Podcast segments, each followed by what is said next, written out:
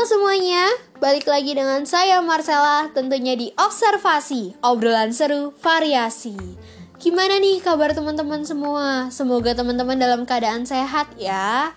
Hari ini kita mau bahas kegiatan menarik biar gak boring selama di rumah aja pandemi ini mengharuskan kita untuk di rumah aja. Pastinya juga kita udah banyak ngelakuin aktivitas atau hal-hal yang menarik biar kita nggak bosen selama berada di rumah aja. Karena semakin hari situasi bukan semakin membaik, tetapi justru sebaliknya situasi semakin mencengkam dengan semakin bertambahnya jumlah pasien yang terpapar virus corona. Hal tersebut menyebabkan masyarakat masih harus stay di rumah aja dan tentunya tidak sedikit masyarakat yang merasa bosan atau boring selama di rumah aja.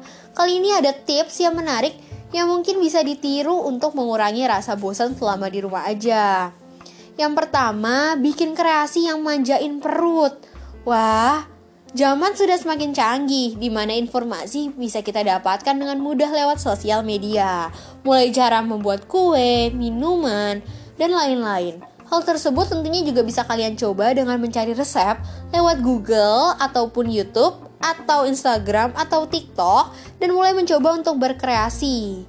Mulai dari persiapan, proses hingga dihidangkan tentunya akan membuat waktu kalian terisi dengan hal yang positif dan menghasilkan. Khususnya untuk kesejahteraan pulut kalian loh Daripada kerjaan kalian cuma pesan makan tidur, pesan makan tidur Mendingan sekarang kalian bikin sendiri dan kualitas serta kehigienisannya juga akan terjamin teman-teman semua. Lalu yang kedua ada si lovebird cantik yang cocok banget buat jadi teman kalian. Siapa bilang kalau burung hanya di kandang dan tidak bisa diajak interaksi? Mungkin hobi baru yang muncul saat pandemi banyak ya yang unik-unik, termasuk hobi yang satu ini. Burung jenis lovebird juga tidak hanya di kandang dan hanya untuk manjain mata kita dengan keindahan warna-warnanya atau memanjakan telinga kita dengan kicauannya yang merdu. Tapi nyatanya dia juga bisa main dengan kita loh. Dengan tingkahnya yang gemas, usil dan manja gitu, mungkin bisa jadi salah satu alternatif untuk mengurangi rasa bosan kita. Sekalian juga kita bisa ajak mereka main, interaksi, dan kenal lebih dalam lagi terhadap burung yang satu ini. Selain perawatan yang cukup mudah dan dengan cara seperti ini, mungkin juga memberikan rasa kepedulian kita dan empati terhadap hewan yang juga membutuhkan rasa kasih sayang sama seperti kita teman-teman. Dan mereka juga pengen bebas dalam artian tidak hanya di kandang aja. Tentunya untuk menjinakkan burung yang satu ini juga diperlukan waktu. Jadi seperti diajak main, disapa, lalu diberikan makan lewat telapak tangan kita, perlahan mereka akan merasa aman dengan kita dan bisa keluar dari kandang loh. Tidak hanya tidak hanya kita liatin aja di kandang tapi dia bisa main dengan kita dan dia tidak mungkin akan pergi jauh gitu. Jadi pastinya dia akan nempel-nempel terus sama kita.